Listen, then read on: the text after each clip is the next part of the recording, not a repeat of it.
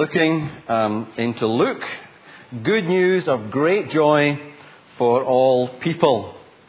And tonight, um, rather pretentiously, maybe the bulletin says you're going to hear a powerful message. Well, now, now let me qualify that because there's trades descriptions these days. You're going to hear about a powerful message. Okay, so um, let's start there anyway. Let's turn in God's Word, shall we, to Luke's Gospel, chapter 4.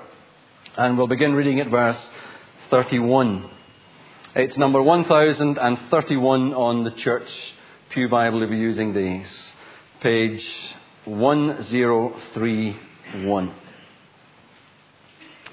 Luke 4 and 31. Then he, that is Jesus, went down to Capernaum, a town in Galilee, and on the Sabbath began to teach the people. They were amazed at his teaching because his message had authority. In the synagogue, there was a man possessed by a demon, an evil spirit. He cried at the top of his voice, Ha! What do you want with us, Jesus of Nazareth? Have you come to destroy us? I know who you are, the Holy One of God. Be quiet, Jesus said sternly. Come out of him. Then the demon threw the man down before them all and came out without injuring him. All the people were amazed and said to each other, What is this teaching? With authority and power he gives orders to evil spirits and they come out. And the news about him spread throughout the surrounding area. Jesus left the synagogue and went to the home of Simon. Now, Simon's mother in law was suffering from a high fever and they asked Jesus to help her. And so he bent over her and rebuked the fever, and it left her. She got up at once and began to wait on them. When the sun was setting, the people brought to Jesus all who had various kinds of sicknesses, and laying his hands on each one, he healed them. Moreover, demons came out of many people shouting, You are the Son of God. But he rebuked them and would not allow them to speak because they knew he was the Christ. At daybreak, Jesus went to a solitary place. The people were looking for him. And when they came to where he was, they tried to keep him from leaving them. But he said, I must preach the good news of the kingdom of God to the other towns also, because that is why I was sent. And he kept on preaching in the synagogues of Judea. Let us pray together, shall we? Heavenly Father, we thank you for that testimony, Luke's account that he got from eyewitnesses of what Jesus did on that Sabbath day some 2,000 years ago. And Lord, we want not just to be able to know the story, we want to understand its implications for us here and now in this place this evening. And so open the eyes of our heart, Lord. We want to see Jesus. And we ask it in His name. Amen. In introduction, um, Jesus had an amazing style of teaching. Matthew tells us in Matthew 4 and 17 that when Jesus began his public ministry, his preaching centered on the message, Repent, for the kingdom of heaven is near. Uh, some years ago, I heard um, a very learned scholar uh, tell a group of pastors that when Jesus came, he preached love he came and the very first thing that he preached about and he continued to preach throughout his earthly ministry was that God loves you. Uh, and he was trying to tell us that we must get away from this place of preaching repentance and calling people to a sense of conviction and shame because all God wants to get the, out there into the message of the world is that he loves people. God just loves people. And that if we preach that, then people will respond to that love. And, and I took issue with this learned scholar. Um, as you can imagine, I did. Said, I'm sure it says in my Bible that Jesus said, repent. No, no, no, no. It said, God, God loves them. Tell them. Well, okay, yeah. But he did. Jesus had this amazing preaching style, despite what this learned man might have thought otherwise. He said, repent, for the kingdom of heaven is near. And Jesus' approach to preaching was actually quite remarkable. He simply spoke the truth as revealed to him by his Father. We see that in John 7 and verse 16. Jesus answered, My teaching is not my own, it comes from him who sent me. And then further on in that same gospel at chapter 14 and verse 24, Jesus again says, He who does not love me will not obey my teaching. These words you hear are not my own, they belong to the Father who sent me. Last Sunday, uh, Colin very helpfully uh, in the same series considered the focus that Jesus had in maintaining his divine mandate.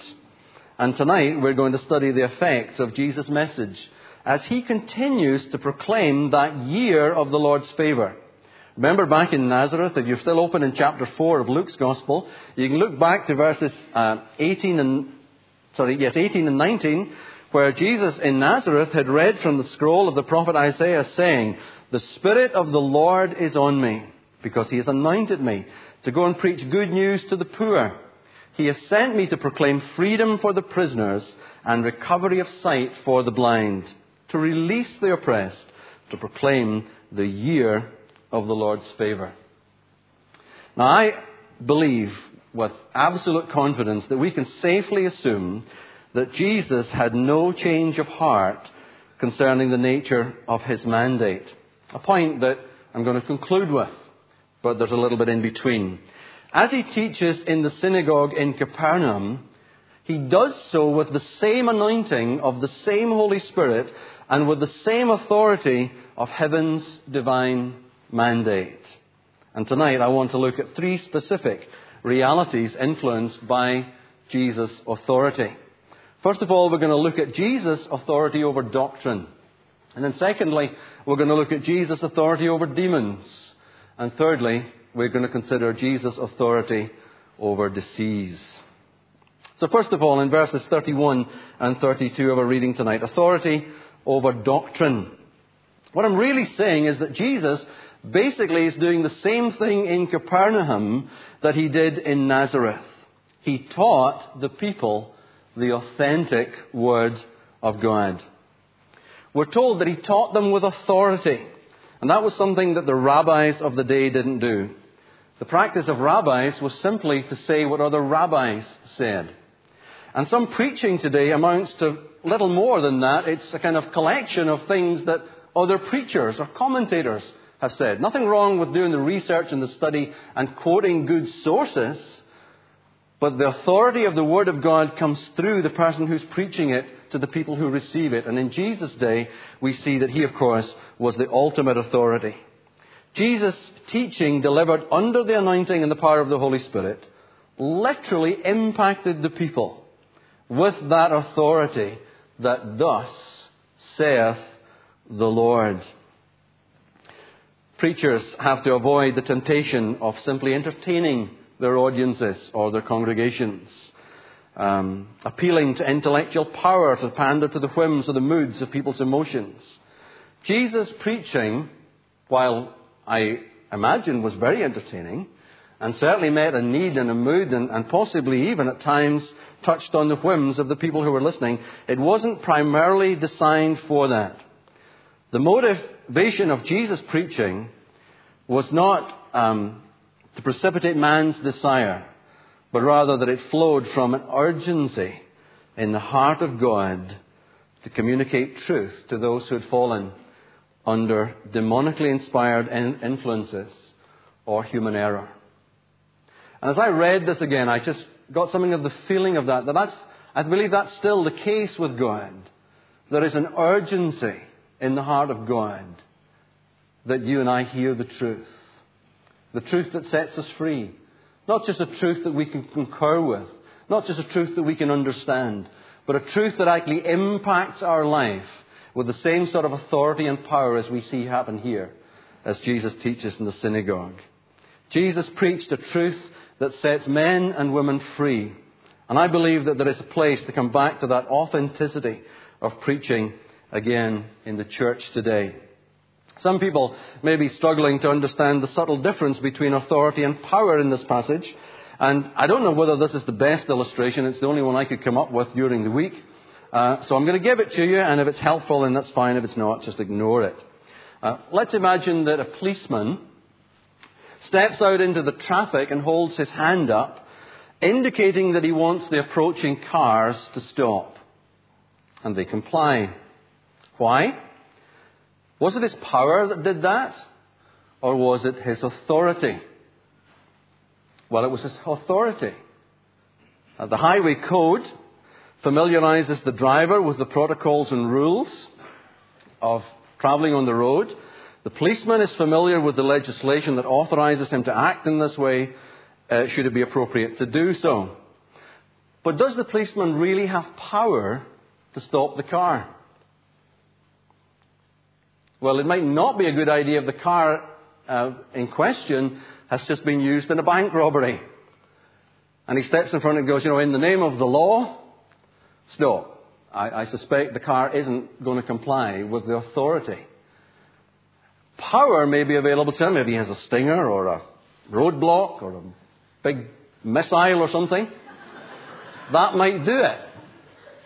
But that's the difference, I feel, between authority and power. The policeman has the authority, but he doesn't have the power if someone doesn't want to stop.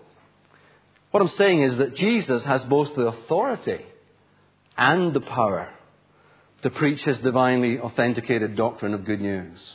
Now, why was that? Well, we know that he's the Son of God, but remember also that the Spirit of God has descended on him at his baptism, and that according back in verse 14, he returned in the power of the Spirit into Galilee. The authority that Jesus has to preach the good news is a divine mandate given by God. God has sent Jesus into the world to proclaim this good news, to preach a gospel that includes repentance and turning away from sin and to receive what God gives. But Jesus also has the power to enforce the message, to bring a kind of authentic backup, to make it happen. Let's look at these two words in the original language, the Greek words exousia and dunamis. Authority really, and, and, this is my definition by the way, um, it's Jesus, it's this divine, it's, it's divine right to do this. That's what authority is. But power is Jesus' spiritual ability to accomplish it. Remember, after Jesus was rejected in Nazareth, he made his way down to the lakeside town of Capernaum. And we've got a map here showing that route. Um, it's really a tale of two cities, or a tale of two towns Nazareth and Capernaum, only about 25 miles apart geographically, but they appear to have been an eternity apart spiritually. Jesus taught with authority and with great power in Nazareth. And you remember last week as Colin brought that word to us, how the people responded to that? Same authority, same power that he teaches with in Capernaum, but in Nazareth, the people rise up and reject his teaching and attempt to do him in by throwing him off a cliff. Yet, preaching with that same authority and power in Capernaum, the response of the people is quite different. We also get an illustration of that from the book of Acts, early on in the apostles' preaching. Remember how on the day of Pentecost, Peter stands up, preaches this powerful sermon under the anointing of the Spirit, and 3,000 people are added to the church, convicted of their sin, and ask how they might be made right with God. Stephen, only a very short time later, addresses, addresses a similar crowd under the anointing of the same Holy Spirit, is able to deliver an exposition of Old Testament truths that results in his martyrdom. Uh, Colin and I were sort of having a, a, a, light bit of brevity about this before we came out tonight. And I said, you know, that the, past, the, the, the preacher uh, somewhere finds himself between revival and martyrdom always when he preaches. Uh, these are the extreme ends of that spectrum, you realize. Somewhere in the middle, people respond either enthusiastically or somewhere um, there is resistance to the Word of God. I think there's a two pronged message in that for us. And I'm just going to pause and think about these just for a moment. Firstly, note here in the text there is no mention of Jesus altering his message or style of preaching in Capernaum simply because people didn't respond to it in Nazareth. There's a real danger for us in today's world. The people didn't respond, let's give them what they want to hear. Paul actually says to Timothy that in the latter days, that's exactly what's going to happen. not wanting to put up with sound doctrine any longer, that men and women will gather around them simply what their itching ears want to hear, and teachers that will say that for them. And so there's a danger for us to note there. Secondly, that it's the effect that the message has in our lives, I believe, actually has more to do with our receptivity and the condition of our hearts to receive the word than it has to do with the preacher's ability to deliver. Some people, oh, I just love going to Keswick and hearing big name preacher. Well, yeah. Most of us like big name preachers. But did we really respond to the word preached by that big name preacher? Any more than we responded to the little name preacher that's hardly ever heard in the little congregation, in the little church, a way where no one's ever heard about them? It's the receptivity of our heart that's the problem, not the person's ability normally to communicate. So I just ask you in passing then, how receptive are you to the Word of God? Well, we really love it when Peter preaches. But see, when that Rodney Stout stands up, man, it's a different matter altogether. Do you listen with interest? Do you listen with enthusiasm? Do you pay attention? Do you care? Do you really care? You know, sometimes people get nothing out of God's Word because they're not receptive to God's Word. Jesus, still as back then, anoints the preaching of His Word to authentically have His authority stamped all over it. Jesus' authority over doctrine has determined that the gospel message is the only means whereby a sinful human individual or the whole sinful human race can find salvation. That is forgiveness of sin and peace with God. There is no other name under heaven whereby man can be saved. Jesus is the only way. His gospel is the only power available to us to be saved. Paul says in Romans 1 and 16, I am not ashamed of the gospel because it is the power of God for the salvation of everyone who believes, first the Jew and then the Gentile. So what is this gospel? Well, basically, it just means good news. Before Jesus came, the good news was the glad tidings of the kingdom of God soon to be set up, and then subsequently also of Jesus coming the Messiah, the founder of this kingdom. After the death of Christ, the term good news comprises also the preaching of Jesus and the preaching concerning Jesus Christ as having suffered death on the cross to procure eternal salvation for the, the men of the kingdom of God. It's a restored life that he has exalted to the right hand of the Father in heaven and that he's coming back one day to claim those who are his believers. That's the good news of Jesus. Peter says in the first chapter of his first letter, in verses 3 to 5, Praise be to the God and Father of our Lord Jesus Christ. In his great mercy, he has given us new birth into a living hope through the resurrection of Jesus Christ from the dead, and into an inheritance that can never perish, spoil, or fade, kept in heaven for you, who through faith are shielded by God's power until the coming of the salvation that is ready to be revealed in the last time. We don't have time to look at that simple gospel presentation message, but it's basically this four steps. God created you for relationship with Him. Sin gets in the way, and it's a universal condition that destroys the relationship between sinful man and a holy God.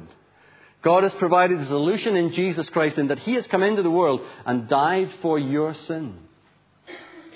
And the fourth thing is that you have to respond to that. Believe in the Lord Jesus Christ.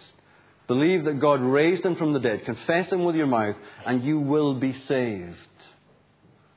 And I ask you now, maybe you've never ever come through that stage of recognizing that you're made for a purpose to relate to that holy God. There is sin in the way that God has provided an answer in Jesus Christ and that tonight you can become a child of God. If you've never come to that place, I'm going to invite you later on to trust Jesus as Lord and Savior. And for those of you who already know Him, maybe you can pray towards that end. That men and women in this place tonight would know Jesus as Lord. That's the gospel. It's the only means that God has. It's the only thing He's ever going to use to bring men and women into the kingdom. This gospel, this good news, is the authoritative Word of God and has power to save you once you respond in trust and faith. Jesus has authority over doctrine. Secondly, Jesus has authority over demons. You see it there in verses 33 through 37, and again in verse 41. Luke tells us that there was a man in the synagogue who was possessed by a demon. Some translations describe this man as having in him a spirit of an unclean devil. Uh, demon is really a better translation. Devil is a term uh, properly used only of Satan. Let me give you um, an illustration from the Wycliffe Bible commentary that describes demons as evil intelligences who seek to gain control of human beings as media of expression. The human life apparently open to uh, influence at this level of demonic activity uh, Satan and his minions wants to do and say things through human agents because they find it very difficult to, do, to, to, be able to speak. They cannot speak unless they have control of, of a human voice box. Demon possession was very common in Jesus' day and was distinguished from insanity. Uh, in places where evil powers are recognized and worshipped, it's still a common problem. Just ask any of our missionaries who serve in parts of the world uh, where witchcraft is practiced, where occult is to the fore. And maybe even in our own society, in our own country, we need to come back and understand how Satan and his minions actually influence us. I remember some months ago when we uh, again saw at the festival time last year uh, the Screwtape letters, um, given an insight just to how the enemy works behind the scenes and in people's lives to influence our world. Paul tells Timothy that demons actually have the ability to influence what people believe, and that in the latter days will seek to lead even true believers away from true biblical doctrine, and to put their trust in teaching that does not have power to save, simply because it is not a continuation of this authoritative teaching of Jesus.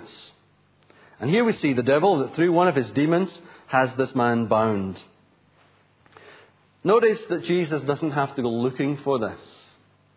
The authority that Jesus has, the power of the anointing of the Spirit, flushes out the presence of the demon, who instantly recognizes Jesus for who he is. Now, of course, the demon, or even the devil himself, is no match for the Son of God.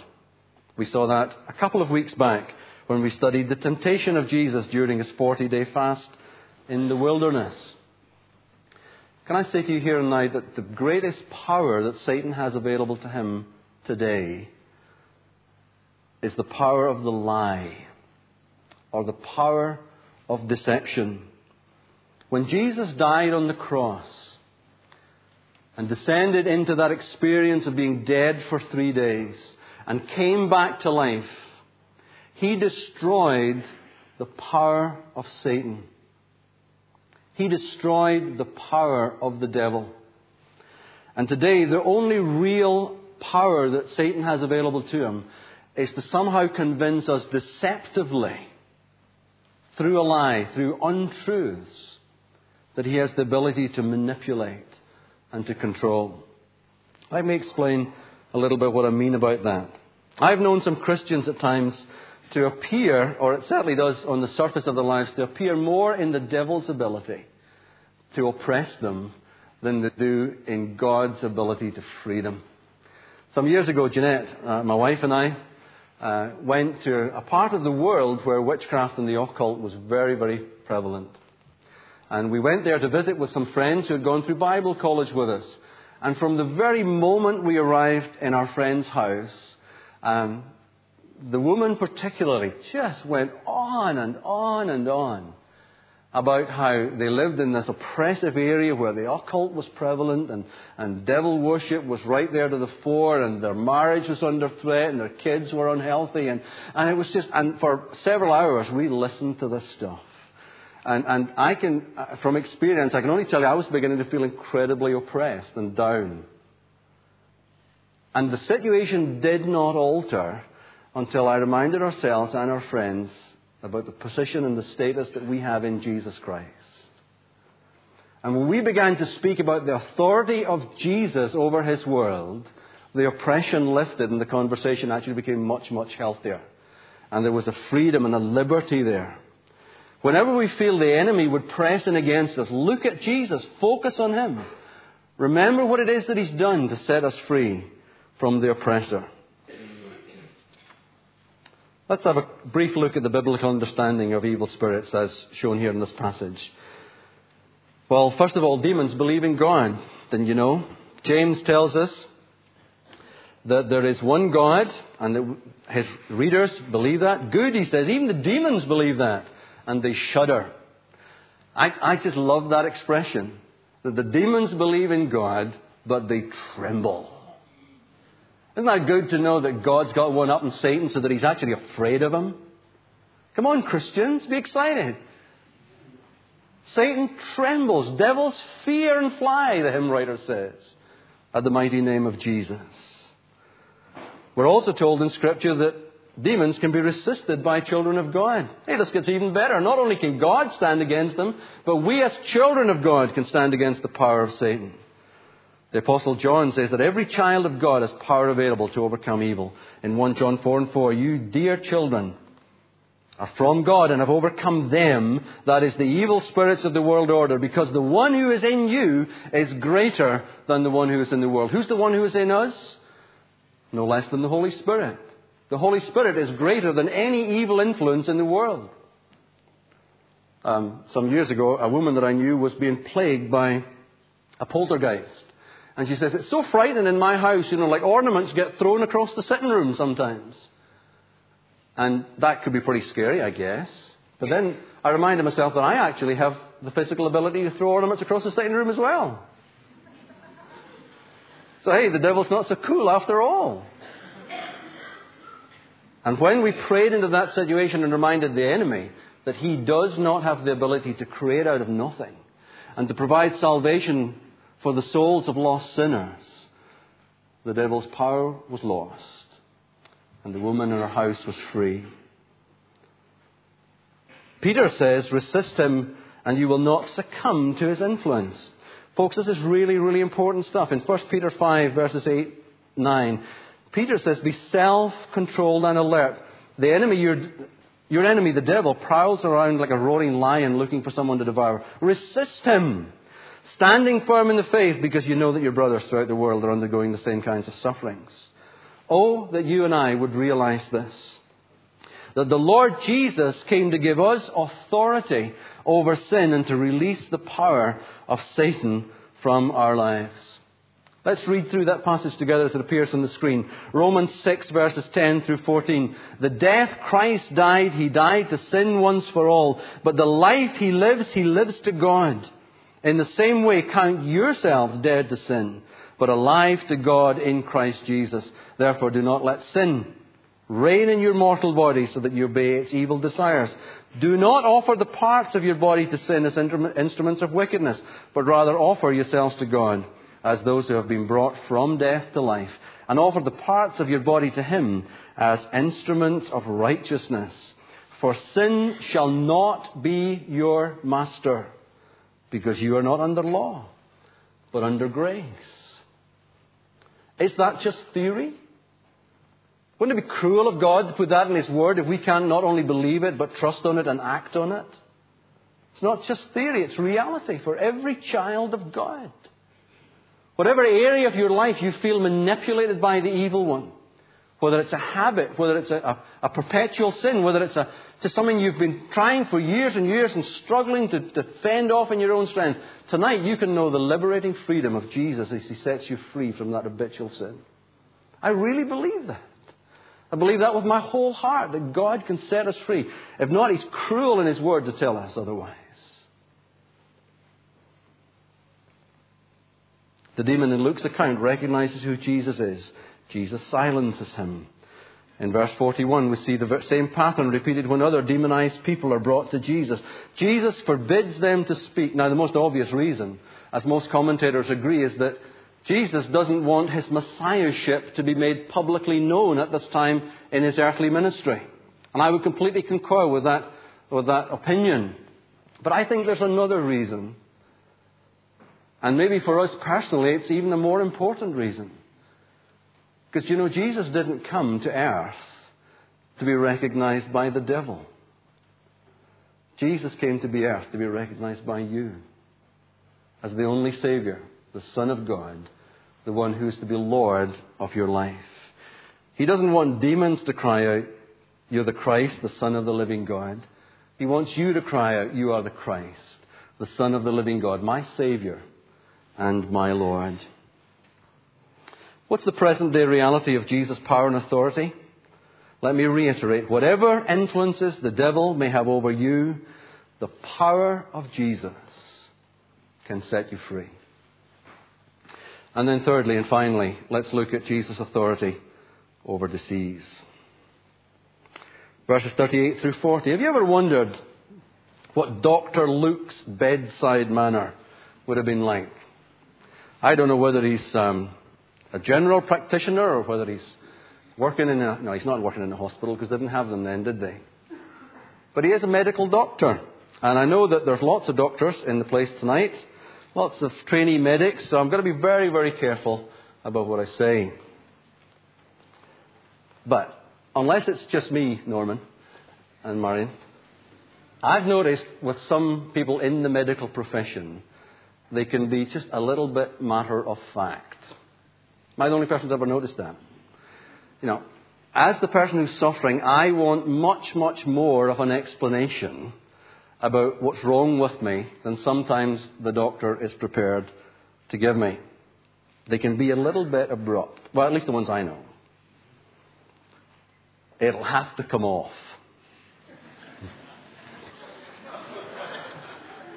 We'll soon whip it out. Flu? It's just a cold. Next time you have something like a, see a nurse. A serious condition. See it here all the time. Next. No, that's, that's unkind. Sorry. I, I... But Luke's bedside manner, do you notice just how succinct he is? Here we've got the situation that is actually probably unto death. Simon's mother in law is sick of a fever. And without the, the medical abilities that we have today in our modern world, this woman's life could very easily have been threatened. And Luke says, basically, well, Jesus healed her. Jesus healed sick, Simon's sick mother in law. And I think most of us actually want a more detailed explanation of what's going on here. But Luke, in this matter of fact manner, simply says, He, that is Jesus, bent over her, that is Simon's mother in law, rebuked the fever, and it left her. So the word says. And you and I immediately want a bigger explanation for it. The only one available to us in Scripture is found in Matthew 8 and verse 17, where Matthew, not a doctor but a tax collector, and I'm definitely not going to say anything about tax collectors, but writing to a mainly Jewish readership, explains that Jesus did this in the context of Old Testament prophecy fulfillment. He says this was to fulfill what was spoken through the prophet Isaiah. He took up our infirmities and carried our diseases. Scripture says nothing more about it, so neither am I. But this miracle confirms Jesus' authority and his power. Luke, writing for his Gentile friend Theophilus, simply records the facts and allows the miracle itself to confirm Jesus' power and authority and it was a great victory. Notice that out of gratitude, Simon's mother in law gets up and serves. That's all Scripture says about it. So the question comes up in our mind Does Jesus still heal the diseases today? Well, of course he does in various ways and in various forms, according to his perfect will, and by whatever means he chooses or not. More importantly, Jesus heals the diseases of the human heart. Only the one who is receptive to Jesus will experience his healing touch of the heart. Others may well experience his healing touch physically or psychologically. But the greatest need that you and I have is for spiritual healing. And some of you are already saying, backtrack a little bit there. I just want to hear a little bit more about does that Jesus still heal today? I don't have time to give you testimony about, yes, I know that from personal experience. Both having been physically and, and emotionally healed at times in my own life, and also seeing it as the results of laying on hands of others and praying for them. Yes, Jesus does still do that stuff today. And he always has a purpose and a reason for doing it. But there's a greater thing that Jesus is actually about here in this story, and you and I need to focus on that rather than on the spectacular or the miraculous. Because in conclusion, I want to say that Jesus has this astounding sense of direction. All this healing and exorcisms create quite a stir, and the crowds seek Jesus out and ask him to stay around. Now, what an opportunity, what an exciting prospect this would be for the preacher or the pastor or the missionary who doesn't actually hear the voice of God prompting them day by day. Isn't this exciting? It's such a different reception from the Nazareth crowd. But Jesus never plays to the crowd, whether they're criticizing him or praising him. Jesus is not a crowd driven person. He has an agenda and a timetable that is so different to popular opinion. How can Jesus be so disciplined and so sure that it is time to move on? Such great opportunity. Lord, they're bringing lots of people to you. Heal them, deliver them, free them, speak to them. And he says, No, I have to move on. Notice at the beginning of verse 42 that we're told that at daybreak Jesus went out to a solitary place. Now, was that simply to get away from the demands of ministry and to chill out a little bit? No. Mark, in his account of this story, tells us that Jesus got up very early in the morning and went out of the house to this solitary place with the sole purpose of praying. And the direction and purpose of Jesus' life, we can see in that was governed by his open lines of communication with his Father. The Father had sent him to preach good news to the poor. And as a result of the preaching of that word, see all the other manifestations of the works following the preaching. And Jesus, still seeing that that mandate was active for him, went out to do what God wanted him to do. God wanted to get this powerful message out to lost people. And you know, at this time, Jesus was the only person proclaiming it. Now, God has millions of people across His world, placed strategically to get the same authentic, powerful message out. As I close, have you ever thought that actually maybe every man, woman, and child in the world today, however many billion of them there are, actually has a divine right to hear the good news that Jesus can save them through his life? And that being the case, if you're a child of God, you are strategically placed in your family, in your workplace, in your place of education, in your street, in your flat, wherever. Strategically placed to get that same powerful message out that God wants to save lost people. This is a powerful message that only means whereby God saves sinners. Let us pray.